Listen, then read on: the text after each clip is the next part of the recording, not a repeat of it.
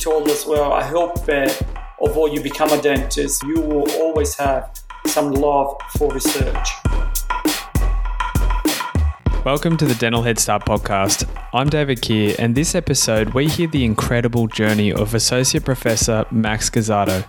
This is a true journey of education, from helping his mum with the fashion company in Milan, growing up doing dental technology, becoming a dentist, then practicing oral surgery for years before coming to Australia, doing a PhD, and finally prosthodontics. It's just incredible the steps Prof. Guazzato has taken and the level of commitment to education and dentistry he has. I had the pleasure of being taught by Dr. Guazzato, particularly around shades and ceramics, and it's something that really inspired me through university. In this podcast, he talks a little bit about surgery, he talks about some suggestions on how to learn surgery properly, and then goes through a few mistakes he sees. We talk briefly about materials, we talk about prosthodontics, but also about how he's trying to teach what he knows through his company, Highlands PD. And towards the end, we talk about a few key things that Prof. Guazzato wants people to think about when they're getting into dentistry.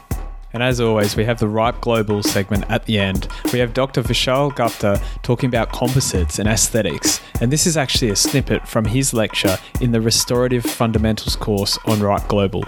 I'll let you know how you can get 20% off that course at the end of this podcast.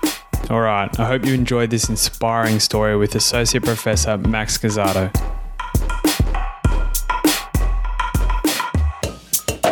Dental Protection Limited, they're more than just an indemnity insurer. Of course, they'll provide the best support they can when you have a tough time and you need them, but that goes without saying. And they're doing this through their online education, but closer to my heart, they're doing it through podcasts now. Their fantastic podcast, Risk Bites, gives you bite sized information to help you avoid medico legal risks. But now they've released a pilot episode for their new podcast, Case Matters. It shares all the perspectives in a case from the patient, the practitioner, and the support staff and regulator. Go on the journey with them to learn the lessons that'll help you prevent these very risks. So, if you're a member, you'd know all this, but even if you're not, you can get a lot of this information online. Check DPL out, and thank you, DPL, for supporting dental students and graduates and for supporting the Dental Head Start podcast. So it is my absolute pleasure to welcome Associate Professor Max Guazzato to the podcast. Max is someone who actually taught me through um, dentistry, taught me about shade and ceramics and some things that we'll definitely get into today. So welcome to the podcast, Max. Thank you, David, for the invitation. I'm, I'm very excited about having a chat with you about dentistry and not only dentistry. That's right. We're going to cover we're going to cover a whole lot of stuff, um, and particularly, I think the journey that Max has taken to get to where he is now. Um, of course, um, you can hear an accent. Um, Prof. Guazzato is from Italy, obviously, um, and so we're going to go through a little bit of that. But I just wanted to start with something a little bit random, and it's mainly because we're recording on Halloween. I heard a rumor or a story that you sometimes do a CAD CAM course that has a Halloween theme. Is that right? absolutely. That's absolutely true. I'm surprised you know about that. That was um, organized by Dan from Henry Schein. Dan Burns uh, is a lovely, lovely person, super competent. Unfortunately, he left Henry Schein. He moved back to Canada because he wasn't able to bring his kids here uh, migration problems. So I didn't feel like having the family half in Canada and half uh, in Australia. And his kids are relatively young, 18, 19. So after trying for two or three years, he, he gave up, went back to Canada. And so we organized this um, uh, ceramic uh, CAD-CAM course, uh, hands-on, with Halloween, and I was wearing it as a Dumbledore. I think the, do, the do you have any we do have some images. I, I, so I will send you some. I don't, I don't, know what they are, but Linda is, is collecting all of them. It was a lot of fun, uh, I, have, I, have, to be honest. When he came up with the idea, I thought, uh, well, that's, that's not that great. But actually, turned out really lots of fun. I'm surprised you're really well informed. well, uh, yes, a, a, colleague mentioned it, and I thought I have to bring that up. I'm glad we started with that. Um, obviously, we are going to get into a bit of the education that you provide, um, but let's, let's, we always start from the beginning, uh, Max. And as I said, you're obviously a, a, from Italy originally. Tell us about you know growing up in Milan and what made you pursue dentistry. Um, growing up in Milan, growing up in Milan was an accident. My family is originally from Venice, and then my parents, uh, grandparents in particular, thought that Venice wasn't the place for growth development. My mom wanted to be into fashion industry, so very very early my parents moved to Milan. I was born in Milan. Hmm. The rest of my family wasn't in Milan. And so Milan is a financial economic city. It's a great place to be um, for dentistry. There's no doubt. It's capital of someone may disagree, but it's capital for quality in Italy. And it was great for me. So at the beginning, um, I'm a mommy boy, like all Italians, probably. And so I spent lots of time with my mom in in working in in, in her company and I enjoy it. And they gave me the opportunity to develop to develop manual skills. And I was also a very particular kid in a way that I'd rather spend time doing modelism and working with my mom rather than playing soccer. Obviously, that teacher had a big impact on you because you went from being someone who's, you know, using your hands and not so confident, and then you, you know, literally 100% in your HSC and your university days. Um, but do you think your mum working in fashion is what gave you that attention to detail and the artistic side of dentistry? Because with what you do now you know you're very well known for the the ceramics the the artisan side of dentistry if you will. Um, do you think that tied in oh it's amazing your question i never looked in that way but i think you're right so i found something Interesting. I, think you're right because my mom was working with very demanding people. And I still remember the last time I worked in, in, the, in the fashion laboratory with my mom.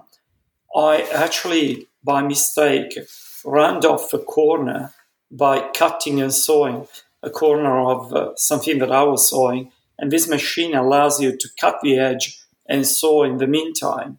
And by mistake, I round off a corner by three or four millimeters, which is it, it's insignificant in the picture of what you're doing. That part of fabric is folded, so you're not going to see.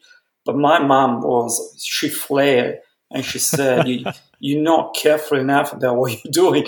That I felt so bad, and and I was getting busy with other activities. So that was the last time I actually worked with my mom because I said maybe I'm, I'm you're right I'm not good enough. so you're probably right. Uh, she was super pedantic and very accurate in everything, but in a pleasant way, in a very pleasant way. I don't have any bad memory. Even this one is not a bad memory, but it is a memory. Uh, I think you're right.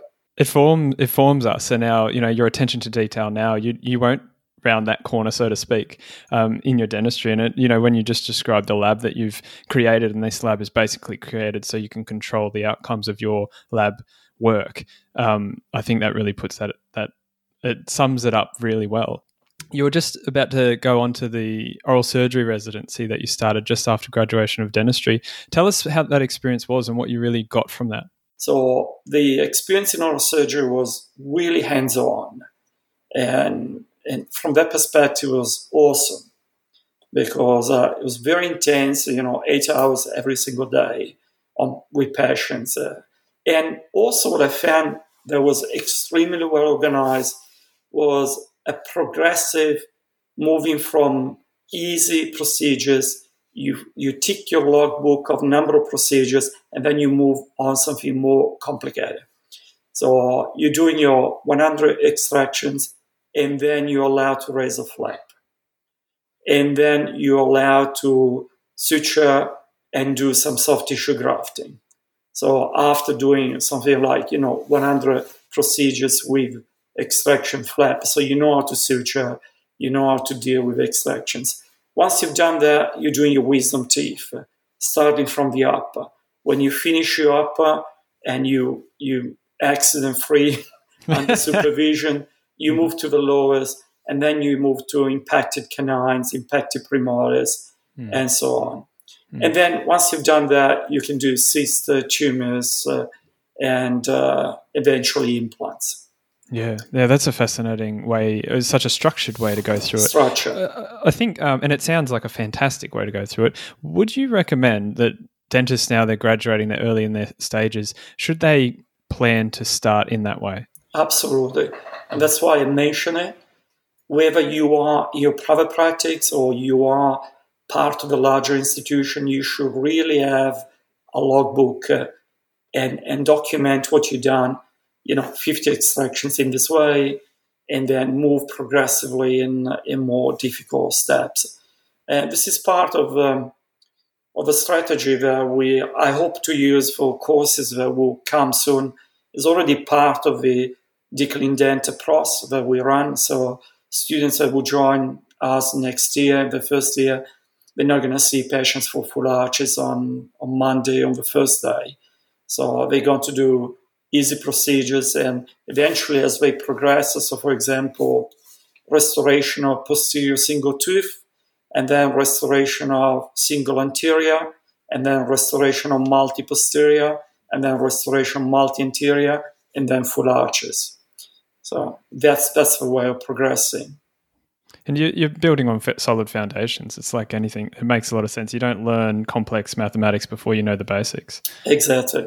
It's interesting too because that allows if you're using a logbook or if you're following what you're doing and building, you can reflect better and you can learn from your reflection. And I think that's something that helped me in writing down what I did through university and my early days, um, and writing my lessons and then reviewing that stuff.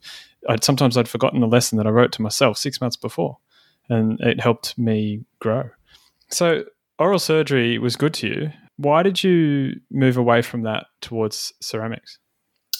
Um, well, you found it out today when you told me about the accuracy of my mom. Thank you for that. so, what's happening is that finished my residency. Even before finishing, I I had a job, and then I bumped into a friend of mine, graduated with me. The difference between him and me was that he was actually very talented. So it's not fair to say that he was, also very rich, and so in 92, he decided to open a day hospital and involved me. The interesting thing of this relationship, what I think is very worthy to mention in a podcast, is that we were very, very young. And at the university, we really didn't like each other at all.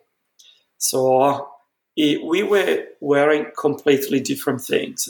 And in Italy, at the time, there was a, a division between uh, political right wing or, or left wing. And it was really a strong division. It doesn't matter if you don't care about politics, you have to take a, you have to take a position.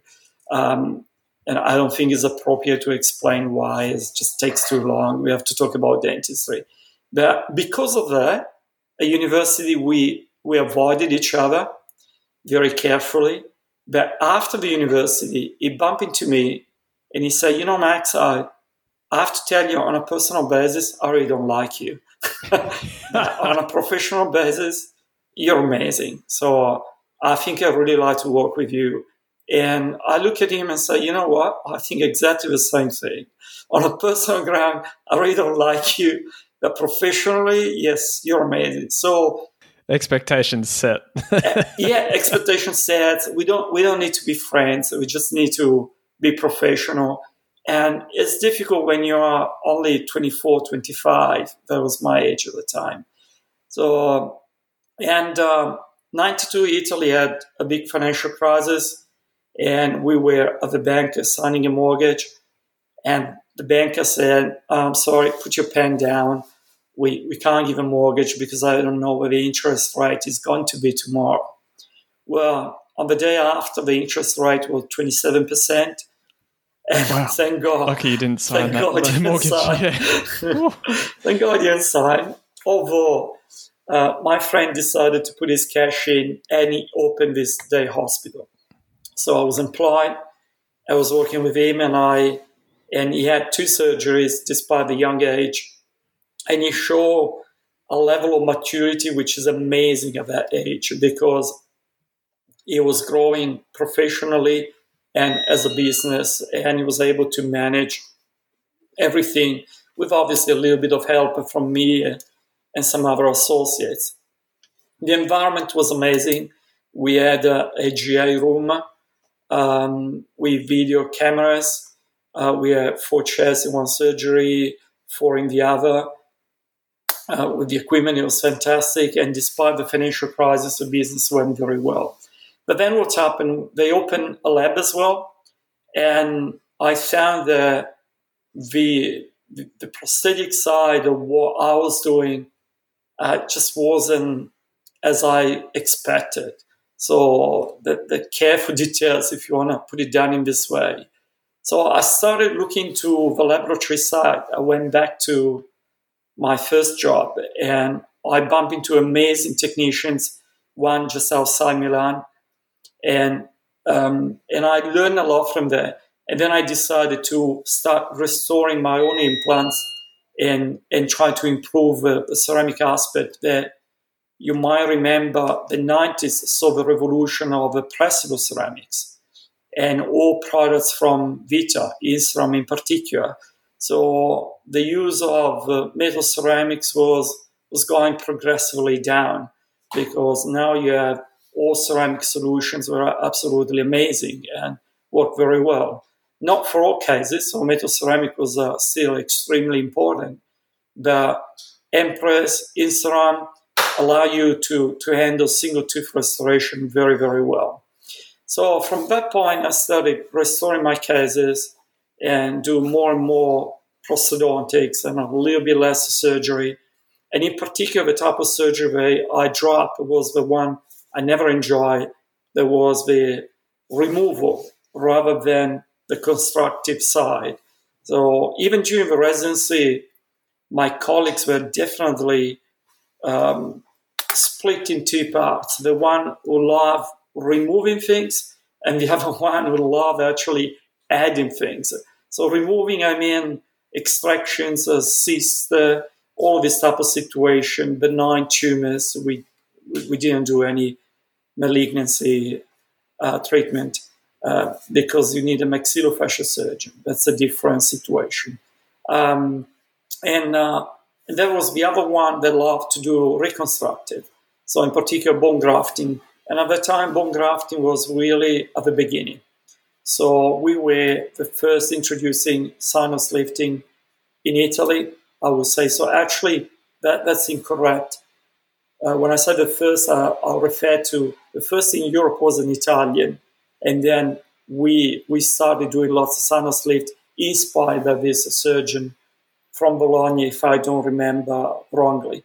So we were between the first in Europe to do that sinus lift, and also some of the first people using Gore-Tex membranes.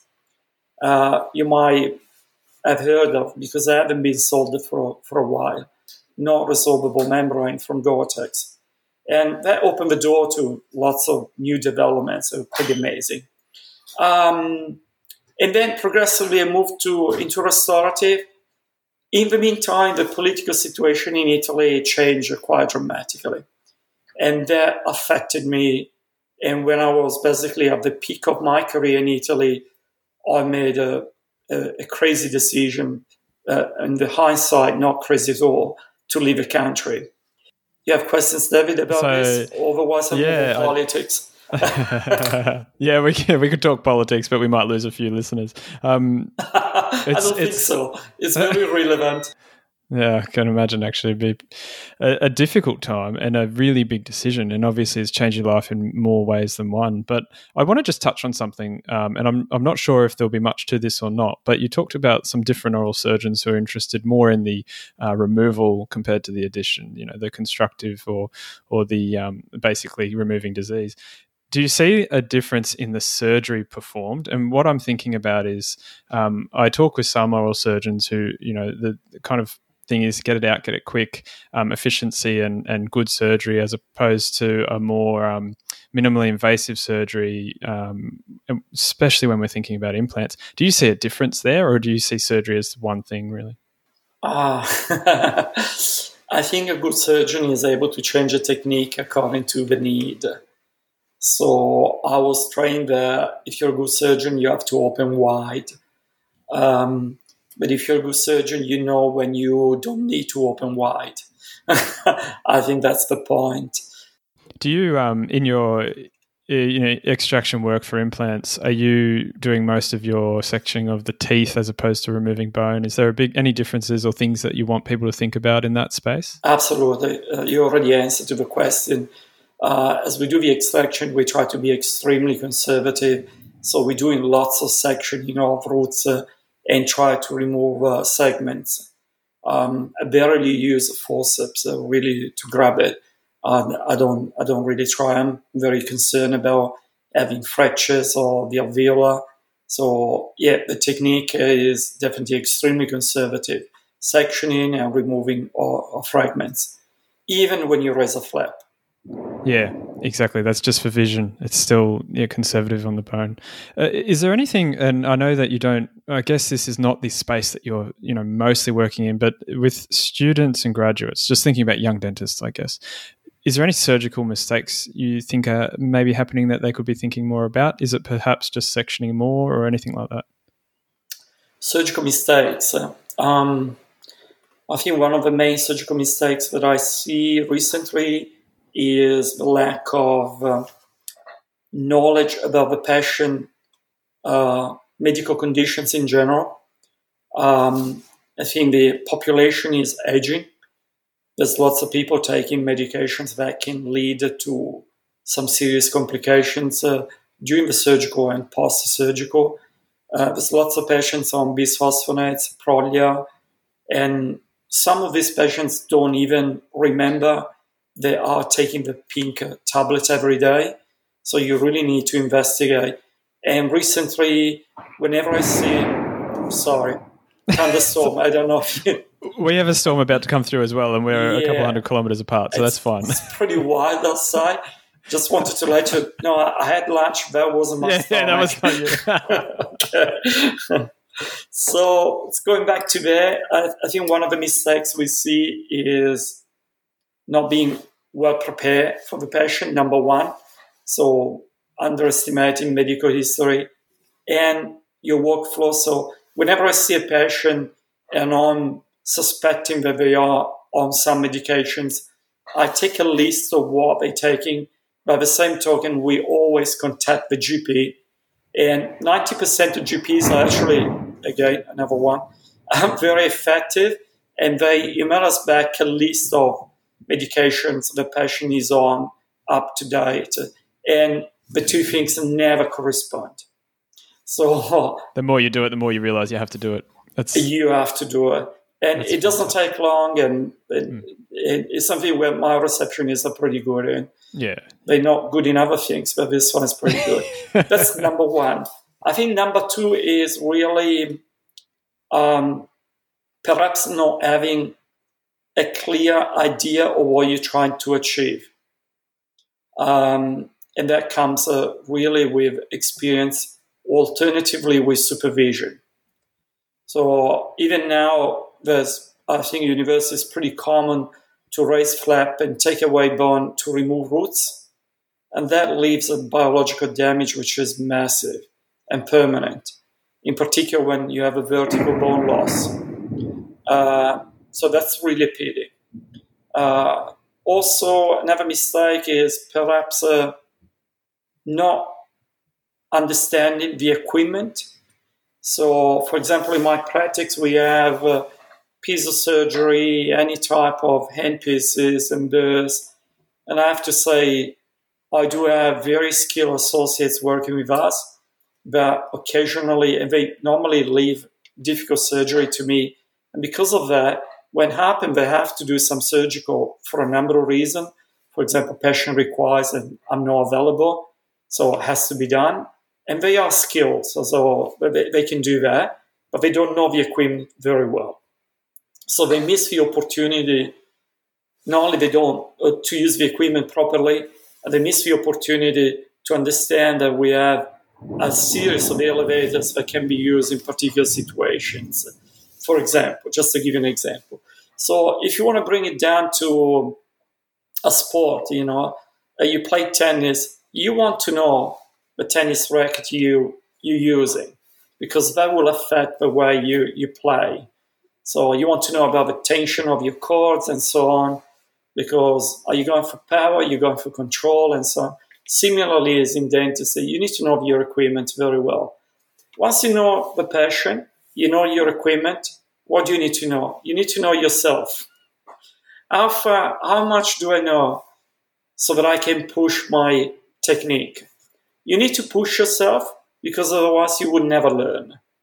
So you can't always do what is comfortable to you, say in your comfort zone. You have to go out, there's no doubt about that.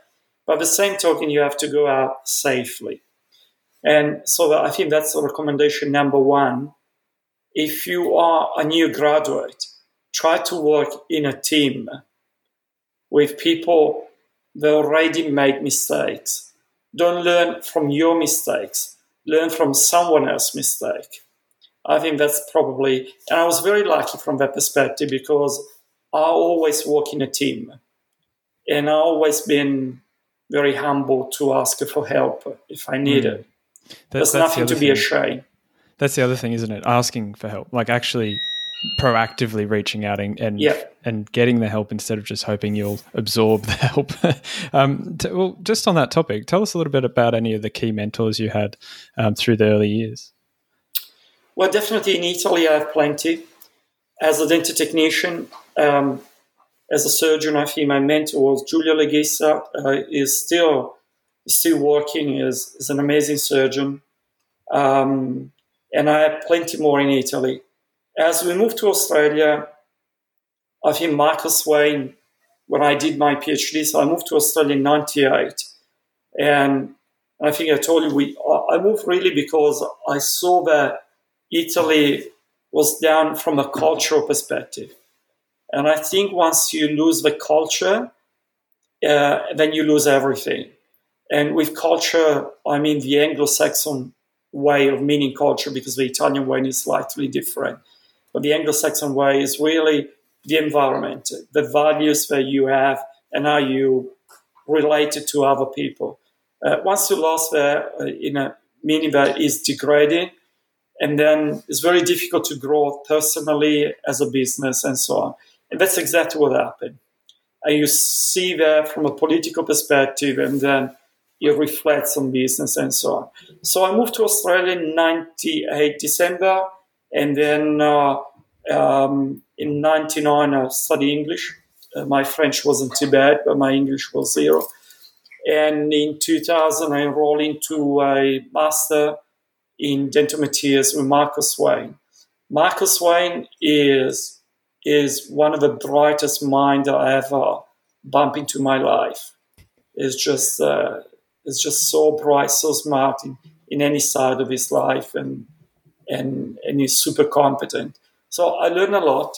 As a matter of fact, with my PhD with him, I published 15 papers, and uh, and I published two papers in biomaterials, and biomaterials has an impact factor of 8.9. So it's almost impossible for a dentist to, to publish in biomaterials, but we managed because the quality of the papers were just um, pretty amazing. So he's after, a professor of biomaterials, is that that's right? right. Yeah, so yeah, yeah. I think he actually, retired now. He did some or we, we had exposure to him through the university. I think in my time, if if I'm not mistaken, and I remember he was yeah, amazing person. So can I can I just touch on or highlight a point that amazes me? I, am uh, I speak English. I have no um, I'm I never learned a language. It's something I, I, wish I did. But to hear that you've gone through all this part of your life, you're probably close to 30 or so at this time, and then you go to a country speaking a language that you're not really familiar with, and then you go do a PhD in English. That is incredible. How did you did you just put all your time into that and, and build your English skills and then go straight into the university side? Yes. It's fascinating. Yeah. So when I moved here, uh, I joined the uh, Center for English Teaching of the University of Sydney and uh, and I was full on. So I was at school from eight to two, and not young, thirty four already, um, and uh, obviously two o'clock everything is finished, and all the other guys will go to Bondi chasing girls. And I tell you, at the age of 30, 34, sorry, that's very tempting. You still, actually, you really want to, the, no, I was actually studying Yeah. uh, yeah, continuously. And, Yep. you know, I studied with other people who had the same need. So I, I did have a social life. And you do need to have a social life because it's part of learning a language anyway. But the focus was the language and, and the culture.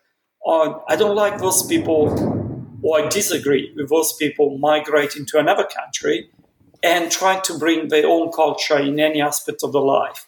Just embrace the other country. You don't you just keep the, the aspect of your own culture, take the good ones and keep it in a drawer. and now you're here, just embrace.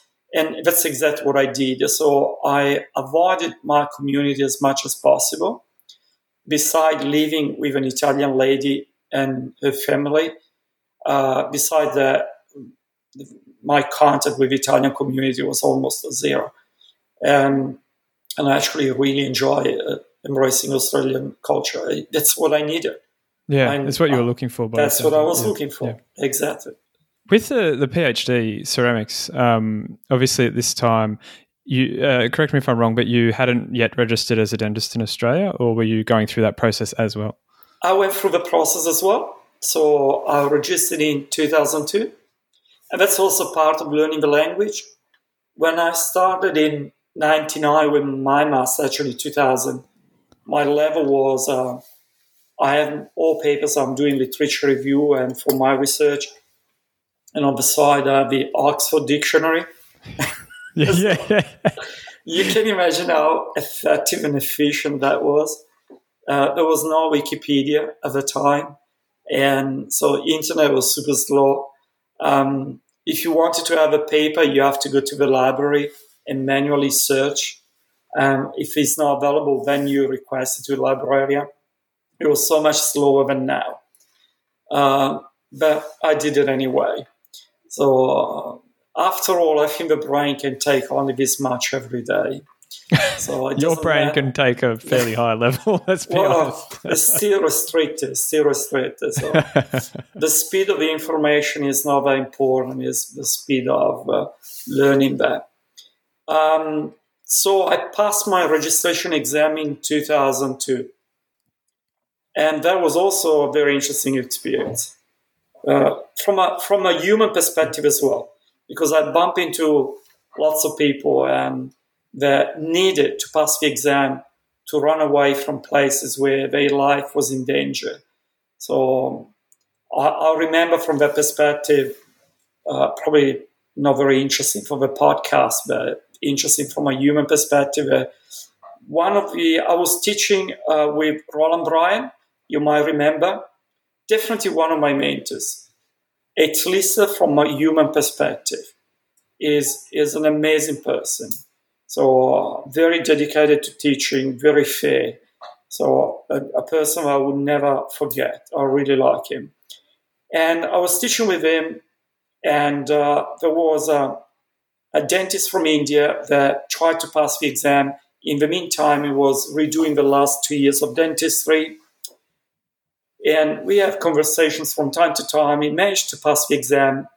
And then he gave me all material that you need to prepare your registration exam as a sign of friendship. And then he told me, Max, you really want to pass this exam, go to Melbourne.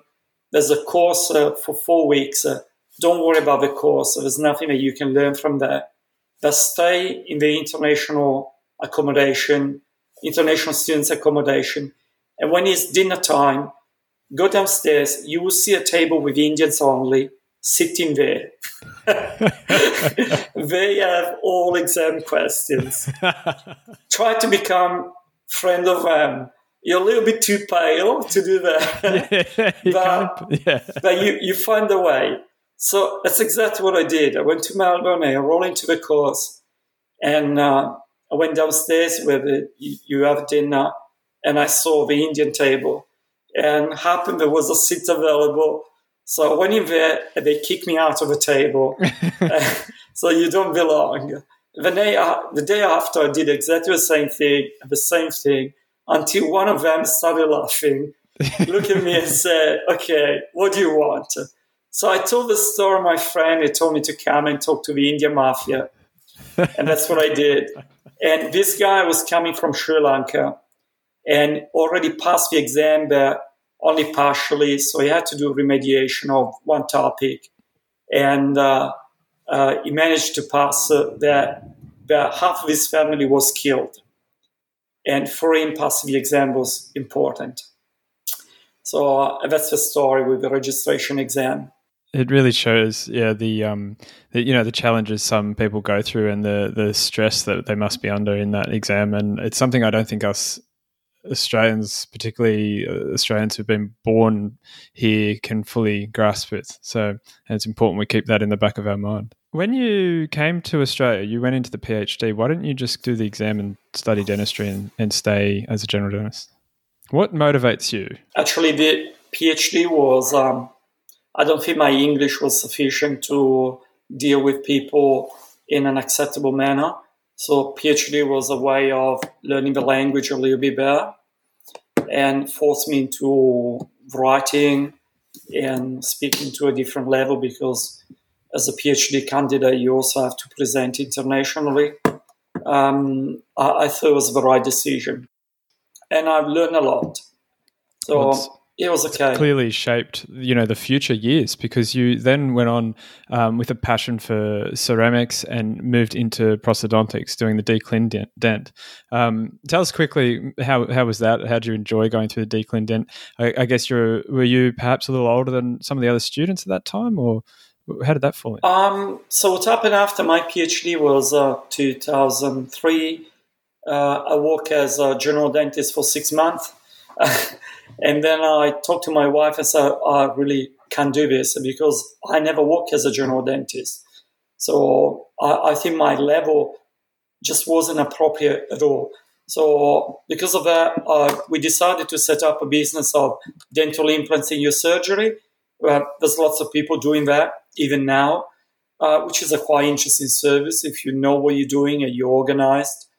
Um, so you don't need to send the patient somewhere else. And we did that for um, only two years uh, because actually I thought that it was very challenging to offer the service that you have to offer when you can't bring all of your equipment. And so, and so we in 2006 we opened a practice in Pyrmont, and gradually we we stopped all traveling and and we asked a dentist to refer here. And I have to say, of course, we lost a few and and we gain a few, and and but at least I control of the situation. So 2006, uh, and I was still teaching because I started doing my PhD, and and then it went on, uh, and then uh, I was invited to be part of DClinDent, the external program, and I thought that was a great opportunity. I didn't even try to register as an oral surgeon because I understand it's just impossible to compare the two degrees of the Anglo-Saxon system or the Italian was. Uh, didn't even want to have a discussion on that. It didn't matter. Um, but I had the opportunity to do prosthodontics, and I thought that was amazing because it, it fulfilled basically all, actually completes the whole um, learning of reconstruction. So from dental technology, dentistry, oral surgery, uh, ceramic PhD and prosthodontics. So I've touched deeply every every aspect of reconstruction or reconstructive dentistry or rehabilitation. So and that's why I did DClinDent as external 2006 2009, and then I moved to private practice again as a specialist and. I was offered a position as associate professor, and that's what I've been doing since then. Most of what you've done with your studies has all, always um, included educating others, but also the research side. What is it that fascinates you about the research side, and what keeps you staying within that field? Um, okay, I think the researcher, the love for research comes in in two ways. One, there's always a person inspiring you, although maybe you don't think about that. But when I did my degree in Italy, professor of biology. His name is Sicardi. Is he was one of the first uh, people involved with the um, with the discovery of HIV virus, and uh, it was a pure researcher. He was teaching in medicine, and dentistry was associated to, to medicine at that time. So he was lecturing us. And at the very last day, he told us, Well, I hope that although you become a dentist, you will never lose or you will always have some love for research. And, that sentence really hit me and say, Well, again, I never look in, into that way. But yes, I'm interested in research. I'm interested in testing, verifying, and I don't want to be told. I don't want to believe without testing, without putting my hands on. So skeptical, maybe. Um, and that's why I really enjoy my PhD. I thought it was was great. What I don't like of research is there are very some negative aspects. The need for grants uh, and all of these applications that drive you completely crazy. That's number one. You know, the way you fund your research is, is just not very nice. That's one problem. So that's why I'm not a researcher full time. Uh, I would just hate that. I like the curiosity aspect. There's no, there's no doubt. But as a general dentist, you will find really difficult to do research. It's, it's extremely difficult or even as a specialist, you know. Um, so I don't know if you want to aid it with uh, David. But probably the question about research is the curiosity, the function of a PhD, learning the language, publishing. But you can imagine also there's lots of these papers that are published are completely useless for to the dental community. You know, um, you, you you have to have rigor and publish in that manner and take information from that. But there's so much work that is published that has no use. And there's all a politics behind of who's publishing, who's not publishing, which is also quite um, uh, useless as well.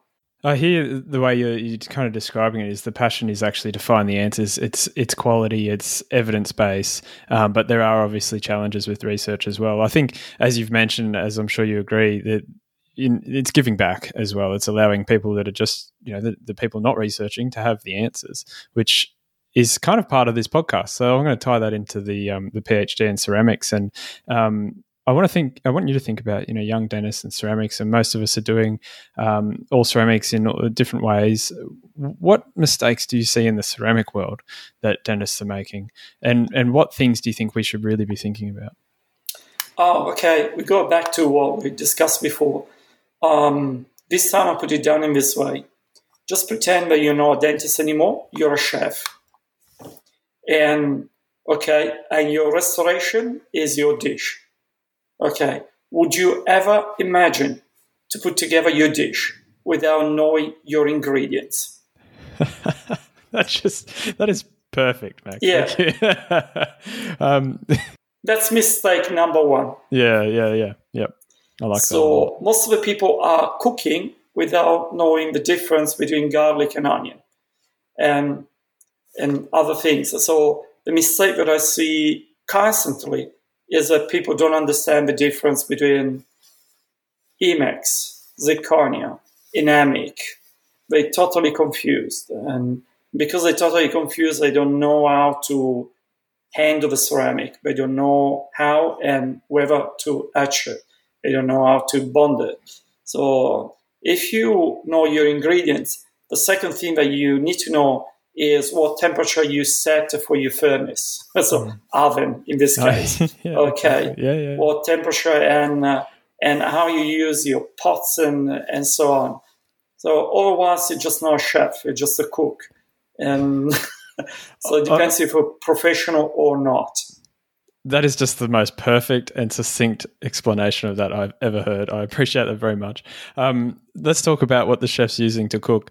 Um, lab or CAD CAM, you have a lab that you literally developed to have quality control and to meet the levels that you expect. Um, what do you see in those two spaces, CAD CAM versus impressions versus using a lab doing it yourself? Um, what can you add for young dentists in that space? Okay, so um, I think that probably something I want to talk about, we, we just bump into this. Um, we have always been digital uh, but not excessively digital. So just next to me, there's a there's a, a PlanMill. Uh, we bought the first one when it came out. I always used the CEREC previously, so I think the chairside CAD CAM is awesome. It's a great service, but to be able to do properly, you need to make a little bit of an effort because otherwise you have very high inaccuracy, very poor anatomy. So the machine is not fully automatic. You need to control it and you need to learn how to scan, how to improve the anatomy and so on. Now, the second digital workflow is when you use your intraoral scanner and you send this to the lab. And everything is designed digitally. In the meantime, your laboratory is doing a 3D printed model. And then the last touch is done on the model. So this workflow has been attempted 10 years ago, not with 3D printed, but four years ago with 3D printing and abandoned because the accuracy just wasn't in there. So Asiga came out and uh, offering a quality product. So we waited a little bit and now finally we finished some testing. And to me, the progression and the way that we work in dentists is exactly like this. Are you familiar with copper plating, silver plating mm. models? Yeah, yeah, yeah, yeah. It really, it doesn't even belong to my generation. Just before that, you take you took an impression, you do your copper plating, which means the, the inside of the impression is made of with a thin layer of copper, copper or silver. The silver was toxic, so you left it out copper only, and then you make your die in acrylic, and then you make your model. You can imagine how laborious this is, and and you play with lots of substances that are really not nice to touch and to deal with. And but the accuracy of that model is amazing. But because it's not pleasant, takes so much time, you can make mistakes. It was abandoned, and we move into die stone. And in the middle, there was also the epoxy resin model, which is very hard, a little bit less accurate than die stone, but the better because it doesn't chip. So the reason why we moved from copper plating to die stone is simply because uh, it's too laborious, that we lost accuracy.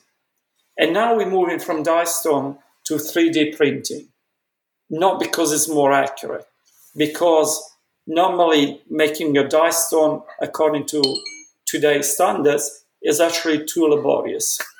so you want something fast. Everything has to go faster. We're and the instant generation, aren't we? exactly. But not only that, the person making that model is normally the last one employed in the laboratory, the junior, and is the one making mistakes. So there's a mistake in the model, and that mistake is carried along the whole processing of restoration. So you really want to have that model done perfectly. So all great technicians train very well the person making the model or do it personally because you can't compromise that step. So the 3D printed take away takes away that sort of uh, um, uh, uncertainty, inconsistency, but the accuracy is just not there compared to die stone, and that's a bit of a problem. This is relating to your most recent testing with your That's in-house right. stuff. Yeah, okay. okay. That's right. So, to a young dentist, if you jump into um, into digital, the fact that the restoration comes back and you need to adjust your occlusal, your occlusal contacts and the contact points, and you have to do that each single time you cement a restoration, that's not the standard. Don't get used to that that's not acceptable. Uh, you, you're going to handle the material just poorly. So the standard is that the restoration comes, and 90% of the time you cement it with almost not touching that or minor polishing with diamond impregnated rubber. That's what you should aim to. That's yeah, no need for high speed polishing at all. And and if you right. do, then polishing it properly afterwards. Um, we yeah, that's something that's been covered on this podcast that people get a bit quick and lazy with that, but you leave cracks, and leaving cracks, it'll be the demise of the whole restoration. Potentially. So the question is: one is the standard. The second one is communication. Most of the problems that we have in the lab is because the communication between the dentist and our technicians is poor. And most of the time is poor is because what the clinicians is asking is technically not possible to be delivered in the way the dentist would like to see. And also lack of records. That's what we see. Insufficient records to be able to do what the dentist wants to have done. For example, leaving out a bite registration, or, or, or do you mean um, taking a model that's got inaccuracies that are obvious? For example, uh, things that we see quite regularly. Um, let's say that the only contacts are four teeth on quadrant one and four, and on the left you have four implants, and you have your healing abutments, and maxillary dentation is in there, but all you have in mandibular is four healing abutments. And then you squeeze uh, 1.5 centimeters of PVS registration, bite registration material, ask the patient to bite, and the only contact you have is the healing abutments and the teeth on, one, on the other side on 1.5 centimeters of PVS bite registration material. And you expect that that is sufficient for bite registration. It, if you your bite registration is accurate, is just luck. Yeah, it's impossible. so obviously, the dentist has been in this case lazy and incompetent. So if you send this type of information to the lab, the lab just can't provide accuracy at all. Yeah, you can't expect the right outcome. Well, um, just for our sake, what would you do in that situation with your bite registration Well, you think about whenever you have a bite registration think about a rigid model. So to me, the PVS is also very dangerous material because what happens when you squeeze it in, it's set so fast. When the patient is biting on, is already setting, that means it's under compression. And when finally set, the patient is opening the mouth and the material is expanded. So by doing that, what's happening is when you transfer this on the model, it is always it's always lifted on that side. So actually, I barely use a PVS as a bite registration material. I use always something rigid.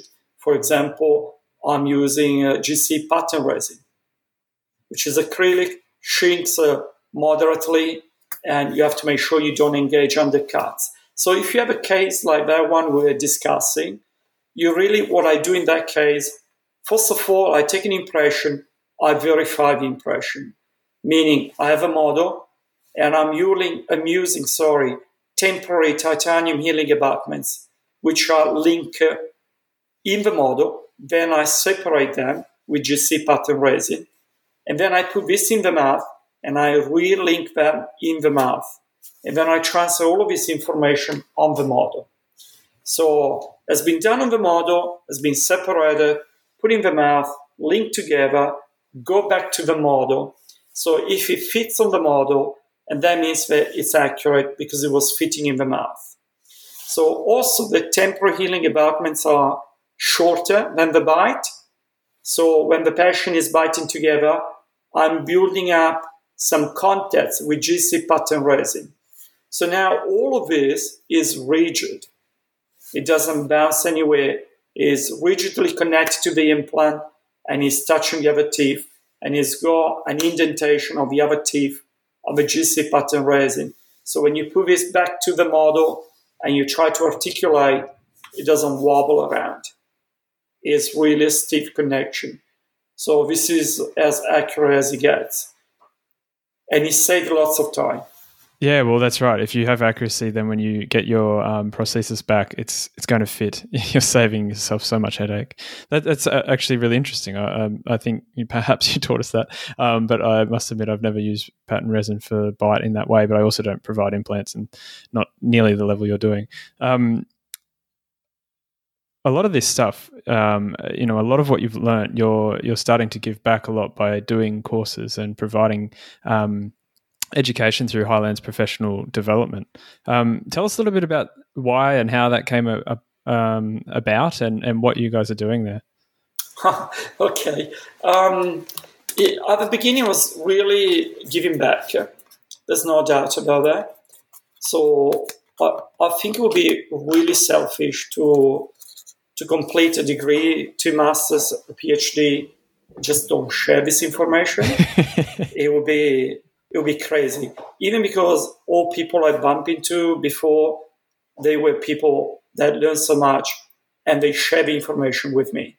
So it's pretty normal to do that. That's the positive. The negative was that the way we started sharing, this started from the ADA, and the ADA, you, you don't need to edit that, you can leave it. the ADA had their own targets, goals, and I think they have a very clear business idea of what they're trying to achieve. And so we really have a very different opinion of what the quality of the course is supposed to be. And so it was very difficult to run courses where if you finish uh, five minutes past five, and that's that's terrible. You know, uh, they want to close at that time. They have to make sure that we if we prepare teeth has to be two teeth per day, no more. So to control costs and so on. So that didn't work very well at all. And, and so we decided to start with university. It was pretty normal. I was teaching university. And again, uh, the university was having a little bit of crisis from that perspective. So they also there was lots of politics as well. So I, I have no choice but to leave that environment as well. And at that time, the person in charge of university said, "Oh, look at if you want to do that, you can run your courses on your own. Uh, lots of people do that, but you know, without university, it's difficult to succeed." And actually, we were very successful. Uh, we opened a practice in Bowral years ago, which is beautifully organized for continuing education. And probably you're not familiar with Bowral, but it's one hour, 20 minutes out Sydney. So the last thing that you would say, people will drive to come to Bowral to attend the course. I say, that's not a great idea. You should be in Sydney. that again, this idea came from a friend of mine in Italy, an amazing surgeon in Milan, who opened a practice two hours away from the city in a hilly region with lots of wine, amazing food. And Bowral looks exactly like that. So, and yeah, and, and, he set up his continuing education center and, and surgery. And he, it was extremely successful because I think everybody enjoys the idea of detaching, get away from the city, and and be in an amazing environment. So we've been running courses in there for three years now, and they've always been successful and sold out.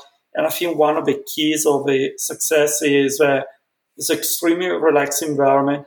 We don't care about what time we finish. Uh, uh food is amazing. We go to a last year we went to for three years we went to a a two star Michelin restaurant um, in between the two days of the course. Um, so we, we don't really sacrifice uh, resources in return of poor catering, for example.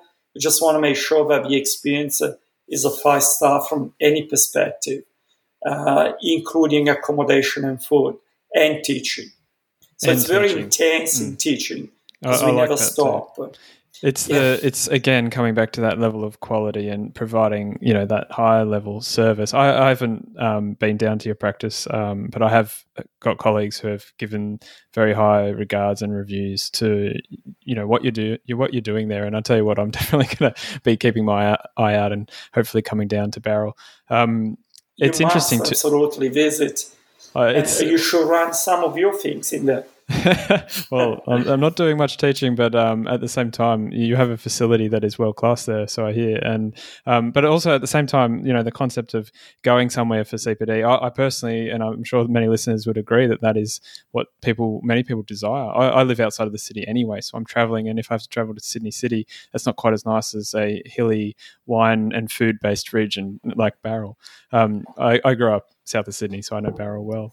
Oh, but you also do courses. Um, you you run one or have run one um, each year in Italy. Tell us about a little bit about that course. Um, we're going to start to wrap up, but I just want to touch on it.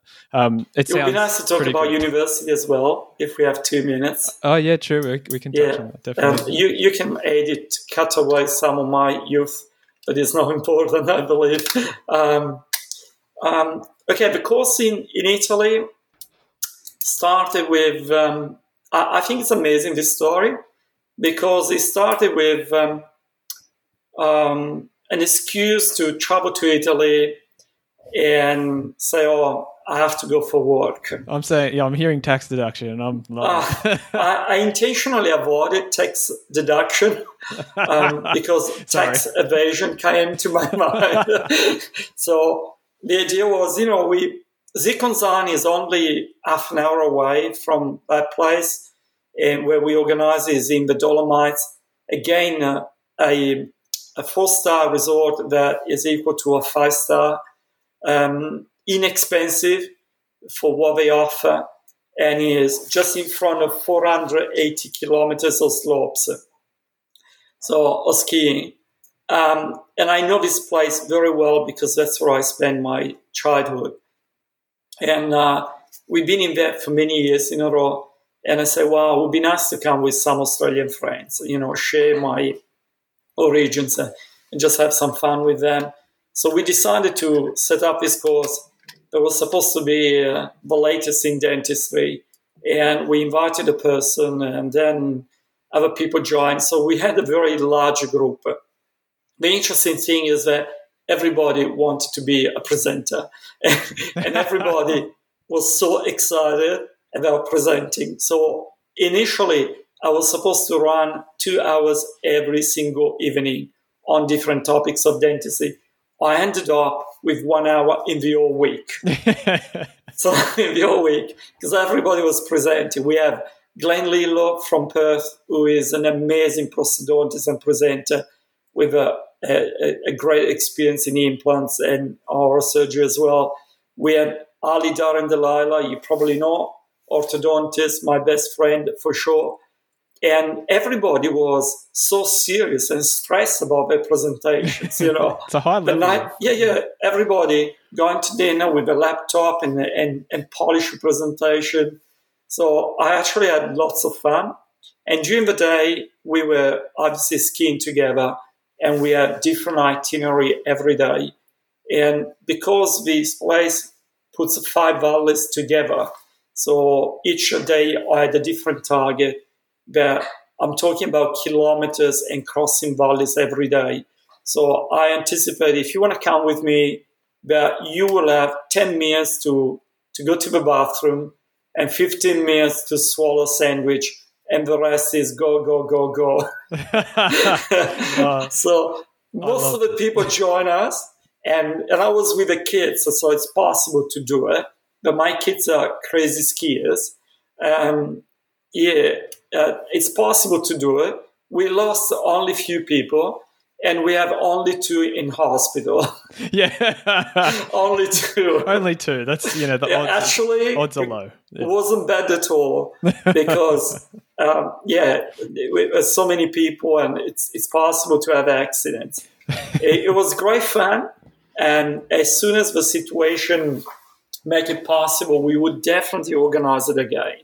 Yeah, for sure. Let's um, please uh, send me an email because absolutely. there's a few things that are close to my heart. One is um, snowboarding, the snow, of the mountains, um, and of course my wife who loves Italy. So I, it'll be an easy Great. Uh, we will be there. Speaking of this, and you know this course and the the teaching you do, the businesses you've been within, and the experience you've had in business. Um, tell us a little bit about your experience in business and and you did mention a little bit before about the models of business at the moment and some things you wanted to convey there okay so um, um, a few messages. Uh, let's see. I'm, I'm, not organized for this. When you started with the podcast and you mentioned that I'm not a businessman at all, but I think I've done a few right decisions in my life from that perspective, and and I really want to share it. Number one is for a second, just stop thinking as a dentist and think like um, uh, you have a business and you're selling a product. So, what is your product? My recommendation is take the items from the ADA and literally go through that and think about each single item that is what you invoice to the patient. That's your product. And think about each single thing that you do to deliver that item and the standard that you offer to the patient when you deliver that item and your skills in doing that. So even a checkup and clean. Uh, if you think in this way, when I take my car to have a service, I get ripped off everywhere, every single time. And the person does the service is my best friend. and he told me he is because happened to be one of my best friends. And he told me they would spend 42 to 45 minutes on my car. And they charge $1,100. And they have a cost of material of roughly $100. But when I pick up the car, the car is clean, polished, smells good, and a person will entertain me to show what has been done with a sort of paperwork. I'm sure you've gone through the same experience with your car, whatever car you have. So when we do checkup and clean, the culture is to do it really quickly and get the patient out of the chair. And wouldn't be better to make sure that you don't hurt the patient, that your ultrasonic is a quality ultrasonic that doesn't hurt. When you finish your uh, electric ultrasonic, you use the hand scaler and clean each single tooth.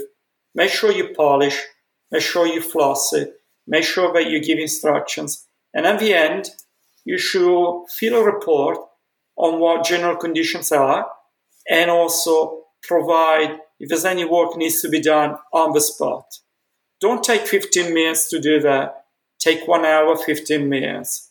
Don't charge no gap charge a little bit more. Do you understand what I mean? And in this way, just go through each single item that you have on the IDA, ADA, sorry, and think about what you provide. So when you issue a ceramic crown, is that a monolithic? Is the posterior? How is the match? How long did it take to fit?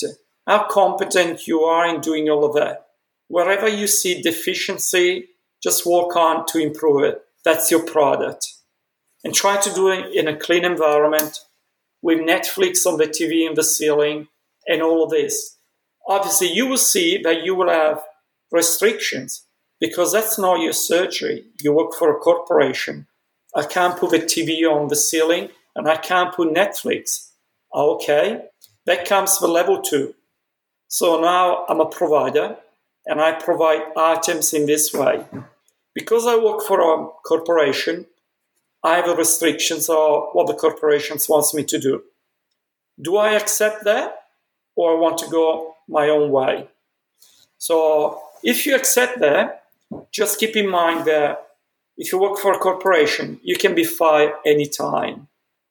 And therefore, what's left to you, it's your product that you supply. So we go back to the step number one. So if your product is very poor, you're nobody. There's competition. You lost everything basically, or just not you're not easily employable. It's commoditized as well. Commoditized. There's no value above the general. That's right.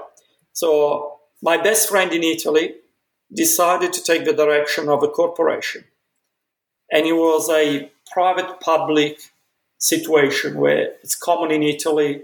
So it's a, it's a, a, a joint venture between a private institution subsidized by public system. So he felt extremely safe until the principal dentist changed And the principal dentist decided to employ different people. And at the age of 48, he lost his job. So he lost his job and he went back to number one. What are your, what is your product? And because he was lazy and fitted into the culture of not improving continuously, his product was very poor. So he found very difficult to find a job in uh, Europe with deep crisis. So his salary was 15 euro per hour, including taxes, in another job that he found after losing that. I don't know if you understand what 15 euros per hour is, even in Italy. So it's very difficult to make a living. So that comes basically to the second step. You want to stay for corporate, work with a corporation, or you want to set up your business. Well, I'll let everybody make their own reasoning, but it makes lots of sense that before opening your business, the first thing that you have to have is products. So make sure that you provide a standard which will be sufficient to be better than Max when you open in front of Max or open some, offer something different, which I obviously encourage everybody to do it. When you open, one thing I noted in dentistry is that we are strongly individualistic. This is a big mistake. You, you just pay an enormous price by doing that because you can team up with people, and the first thing that you get, set up a system of feedback on quality control if I'm working with you, David, if we start working tomorrow, I don't care if I have 30 years experience and you have three. I will ask you to check my treatment. And I guarantee you that you will pick something that should have been done differently because you see things in a different manner. So having David working with me, it's a great asset because he helped me improve.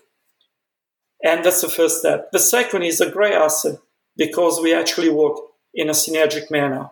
So we share the cost of premises, we share the cost of reception, we share the cost, and we have two brains rather than one. And if we work well together, it's a win-win situation. So I recommend everybody to read the book, uh, a very old one, The Seven Habits of Very Effective mm. People. I don't know Steve, if you're familiar Stephen with Stephen Covey or I think uh, so. I'm yeah, looking yeah. for uh, that. We, maybe when you add it, you can. Yeah, yeah, we'll link it up. It's yeah. Seven Habits of Highly Effective People. I think it's funny because I read this book uh, years ago, but I forgot about that. And then I pick it up um, maybe a month ago as I'm driving to Bowral, and I say, "Oh my God, I'm doing almost all of that." Then the third thing is when you organize all of that, has to be tax effective. So when I moved here, being Italian, in Italy, if you work and invoice each single thing that you do and you pay taxes on exactly as the law would tell you, you will be just poor. so tax evasion, but the real one, not like having holidays somewhere else, tax evasion, not deduction, is extremely common. So patients will pay cash you will never declare this cash. In Australia, I don't think you need to do that. That's good. what you need exactly.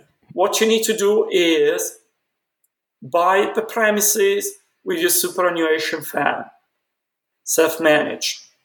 So obviously, I'm not financial advisor, but you really have to think in this way.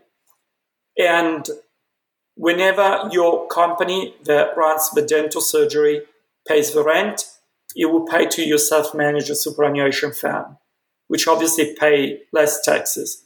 The day that you decided to set the surgery, your capital gain on that premises, it's almost irrelevant. Yeah, yeah. So this is what Australia allows you to do, which I believe is very mature, very smart, and it takes away a lot of uh, costs from the government. If you retire, you don't have any money. But in hmm. this way, once you retire, they don't need to think about you. Mm. So that's the three things I recommend. Think about your product, think about in which context you are, create a team of people you trust and grow together, set up your business in a smart way. Uh, there's just such good information there, and I love the the concept of thinking about your product. It's like if you think about any business um, other than healthcare, it's obviously all about the product. You buy, you know, it's the iPhone for what it is, so they make their product beautiful and effective and all those things. And then in healthcare, it's easy to think, oh, you know, just to to forget about that level of service or point of difference or whatever it is. Um, and you obviously mentioned something really important, which is thinking about the future and setting things up properly and perhaps you know talk with a financial advisor accountant whoever early on before you set yourself up in a way that doesn't really work for you. Um, just great advice. Um, there are some other things we wanted to um, cover, and you've had a lot of time in in university, and you know you've done the PhD. You've t- taught with Sydney University for twenty years, or almost twenty years. Um, what's that experience been like, and what um, would you recommend people get into the university teaching? Tell us a bit about that. Well, the first thing I really want to tell you, I don't want to lose the opportunity to do that, is that we have a very different culture now the DClinDent Pros. We have a, a new boss, uh, um, as associate professor um, um, Dale Howes. Uh, he's from South Africa. He's a very competent prosthodontist, in particular maxillofacial prosthodontics. But I think the more important thing is the culture. Uh, we work now, in particular where I work at Sydney Dental Hospital. I'm just next door to Axel Professor Periodontics. Downstairs, we have Ali Darendeliler. We're doing lots of multidisciplinary cases, and we have a new intake of students next year for prosthodontics after putting the course on hold for two years. And the reason why we did that is because we really have been changing so many things that it just wasn't possible to do these changes and run the program as well. So Heiko is the head of the school, another amazing mind. I, am actually very happy now to work with these people. Uh, it is it's fantastic. And this is a great time if a person can afford to stop for three years and do a specialty, can be orthoperio or prosthodontics. Uh, it's a great time because the culture is great, it's perfect, and you will learn a lot.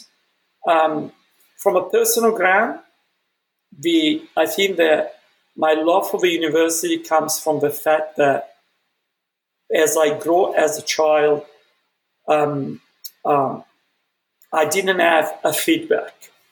So my parents uh, were very young; they were kids during the Second World War, and they just survived to the Second World War, which is already amazing in Italy at that time. Um, and obviously they didn't have an education. They did very well with business, and so I was able to move on. But they were not able to sit with me as I do with my kids and tell me what I do right or what I do wrong. So I understood my place in society when I went to university, and I was treated fairly. And so you study, you're doing exam well, you get a high score. Uh, if you do something poorly, and then your marks are a little bit less.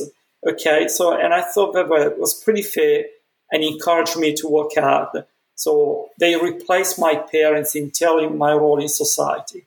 And I think that created some sort of emotional link with university because uh, I, think it's the environment that um, I feel comfortable with, there's no doubt. So, but I love seeing patients and I see the drawbacks of working full time in university, and that's why I'm in private practice.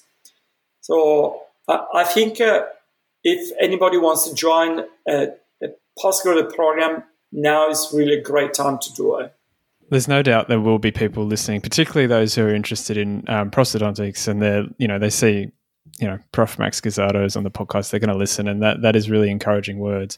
Um, uh, I think, and actually, know, David, from that perspective, if someone wants to know more about that, just contact me directly. Yeah, that that's really good too. And I can have a phone call and explain. Um, I'm, I'm so sure. I'm sure you're going to get a few. you're going to get good, a few out of good. that. I hope. I That's hope you do. We I, well, I love what you're doing there with the university. What you're doing there with um, Highlands professional development as well in the more CPD sense for, for general dentists who aren't specializing and you know giving back what you've learnt and what you've learned has been um, you know it's it's a literally a laundry list of things which is amazing. I want to tie this all up with just one last question. I'll always ask this question and I want you to think about all of the people who are just about to graduate. So we're, we're in, um, well, it is Halloween today, so we're not doing the CAD CAM course because of COVID, but um, think about all the ones who are about to graduate and if you could you could teach them just one thing all of them are listening and they're all going to learn this. So you you're changing a generation by teaching this. What is that thing that you would like them to know are definitely working in a team. Um, of all things that we discuss is uh, the worst thing that you can do is uh, is to open your practice by yourself and and not sharing with with other colleagues. And the interaction is where you grow and you understand your mistakes and, and that's look at what you're doing. I'm sure that from your initiative or podcast you, you bump into so many people and you learn a lot by by chatting as well and i learned from you today so, my, uh, my, my job of psychologist is actually I forgot to tell you, but I also studied psychology after dentistry as I was doing my residency in oral surgery, but only for two years when it wasn't compatible anymore to do the two things together. Going back to what we would recommend is really make an effort and try to work in a team and possibly a good team. So uh, I, was very selective when I, after graduation, so uh, for a few months I, I didn't know what to do, and then I got into the residency. And immediately after, again, for a few months, I was a little bit wobbling on what to do. And, uh, and then uh, eventually you find the right setup. Just, eh, and the right setup is where you find people you can learn from and you can share. I think that's the most important thing. And of course, the role of continuing education is massive. But when you're doing your continuing education, you have to be organized, meaning you just don't go there, sit down like a, like a melon and write some notes and then put in a corner, don't look at it again. Try maybe to establish a situation and a relationship and make sure that you absorb and get some notes. I don't like that type of continuing education that doesn't, doesn't share any notes just to protect the copyrights. That's useless because it doesn't give you the opportunity to, to go back on the topics. So we actually share everything in, in our courses, and there are lots of other people doing the same. Uh, so the role of continuing education is crucial as part of the of the communication. I'm not that keen on media, I have to say. Um, I see too much rubbish on media but but occasionally you might find something good. So you have to select quality from that perspective. Mm. Yes. And you have and to have, have, a level of understanding to be able to recognize the good from great or the Unfortunately, so yes. Yeah, yeah, yeah. Yeah. There are some websites that you can't miss. If you're interested in dental implants, I have to recommend this one is uh, www.f OR, which means for oral rehabilitation dot organization. So this one is a website uh, completely sponsored by Nobel Biocare. You don't see, however, much of Nobel Biocare advertising or promotion. Actually, you don't see anything. Uh, but there's all people that normally present for Nobel Biocare apart from myself, which I do, but I'm not in this website. And that shows you how genuine I am yeah, because yeah, yeah. I'm not on this website. But having said so, I think that the amount of information is excellent. It's for free. So, and there's all 20 minutes presentation that everybody can swallow. Um, and there's also some topics, uh, organizing books, uh, or multiple presentation. So this is really an amazing source of information That's, if you're interested in implants. That's really great, actually. Um, personally, um, thank you for that. That's going to be great for me. But um, obviously, there's thousands of people hopefully listening that will find that useful and I'll make sure it's in the show notes. Um, you mentioned a few really, really great things, you know, the CPD and making sure you go actively listening and writing your notes, but then reviewing your notes. And um, that's something that's quite important to me. It's something with CPD Junkie that we, we've got a little template to help people kind of do that. Um, and you mentioned about working in a team, and I really like the thing that you mentioned at the start. You're talking about um, your, you know, your own business and employing others, and then having a quality control and a, a, feedback loop that allows you and everyone else to develop. And those points and concepts, um, I, I, really think have a lot of weight and make a lot of sense. I, I want to. I want to say thank you. We've we've spent over an hour and a half talking today, and I've literally Sorry, been. I I think this has been fantastic, and I'm sure the there's so many people listening right now, an hour and a half in, who have been not on the edge of their seat. They're probably driving or riding a bike or running, but this has been fantastic. There's a lot of great things here, and I want to say thank you to what you do for the profession. Thanks for coming over to Australia because it's been pretty good for us. Um, and uh, I hope and look forward to seeing you at one of your courses. Hopefully, maybe in Italy. that would be amazing. I have to thank you, David, for organizing this. You, are so young; you can imagine where you're going to be with your profession, considering your energy and your intelligence in doing this. So, and actually, Australia has been extremely good to me. Uh, before coming to Australia, I visited, I planned I studied the culture, and I thought I would have fitted okay. And I never changed my mind. I found the most amazing people here. So I, am extremely grateful to Australia for, for everything. 3M ClinPro White Varnish, 5% sodium fluoride with tricalcium phosphate for a targeted and sustained fluoride and calcium release. ClinPro White Varnish flows across tooth surfaces when it comes in contact with saliva, releasing fluoride and calcium over the life of the varnish, up to 24 hours. Studies have shown the longer a varnish is in contact with teeth, the more effective it is. Simply put, if you're going to apply a fluoride varnish, staying in contact matters. So why not consider 3M ClinPro White Varnish? Visit the show notes to request a sample and see the studies. Terms and conditions apply. Thank you 3M for supporting Dental Head Start podcast. What a journey. Uh, it's just an incredible story. And Associate Professor Max Guazzato, he's a true gentleman, a really nice guy to talk to. I really enjoyed that. I hope you got a lot from it. You can find out more about what he's doing to help pass on his knowledge at highlandspd.com.au. I know I'm going to have my eyes on the trip to Italy when COVID all disappears. And now we have Dr. Vishal Gupta talking about composites. And this is actually a snippet from his lecture on restorative fundamentals, a course on ripeglobal.com. This is a course that has a ton of information about restorations and the fundamentals that you really need to get the efficiency and remove the headaches from your restorative procedures. We've got Dr. Lincoln Harris. He's talking about restorative headaches, composites with Dr. Vishal Gupta, um, rubber dam. We've got digital prosthodontics, Dr. Michael Fraser's non implant replacement options, single missing teeth. This course is really something to solidify what you need to know to make general dentistry profitable and efficient. If you're interested in this course, they've offered our listeners at Dental Head Start 20% off. You can find that code at dentalheadstart.com slash ripe global. Make sure you use that by the 31st of December 2020. Let's hear from Dr. Vishal Gupta so dental composite technology has advanced so much now. We've got amazing set of materials. So in fact, there was a time when we were we were always thinking about the fact that you need um, a material which uh, has good aesthetics, but then there was a compromise in the strength. But with the new nano hybrids and pure nano composites that we have, that that that uh, is no longer a challenge these days. So if you use a nano hybrid and nano composite, um, and you are trying to restore incisal edge, you can you you are getting the best of of both the worlds. You're getting strength and as well as you're getting the aesthetics. And not just aesthetics, uh, immediate aesthetics. Also, because of these new nano composites, they have the ability to retain the polish for a longer period of time.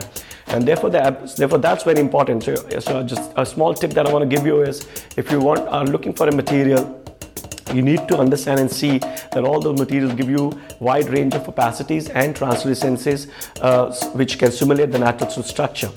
And second, second part you need to think about uh, is the strength. So you look about nano hybrids and nano composites that they're giving you strength and giving you aesthetics as well.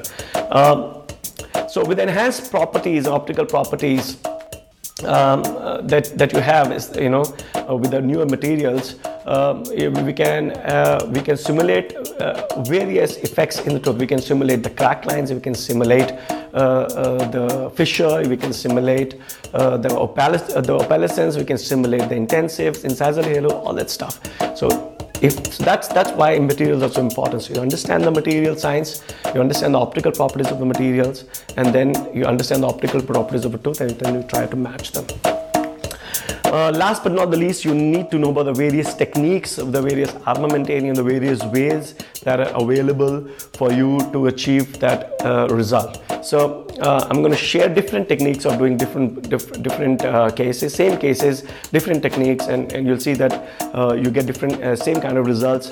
It's, it's, uh, it's, all a matter of what really works in your hand and what you have grown up learning and practice learning. Um, I always try to experiment with different techniques and I try to formulate my own recipe as to what really works for me and what kind of cases I would do what kind of technique.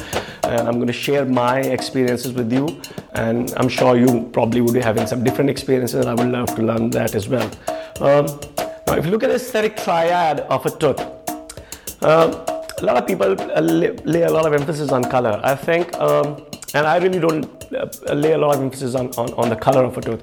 For me, what is more important, the most the foremost thing is the shape. If you get the shape of a restoration right, you get the shape of a tooth right.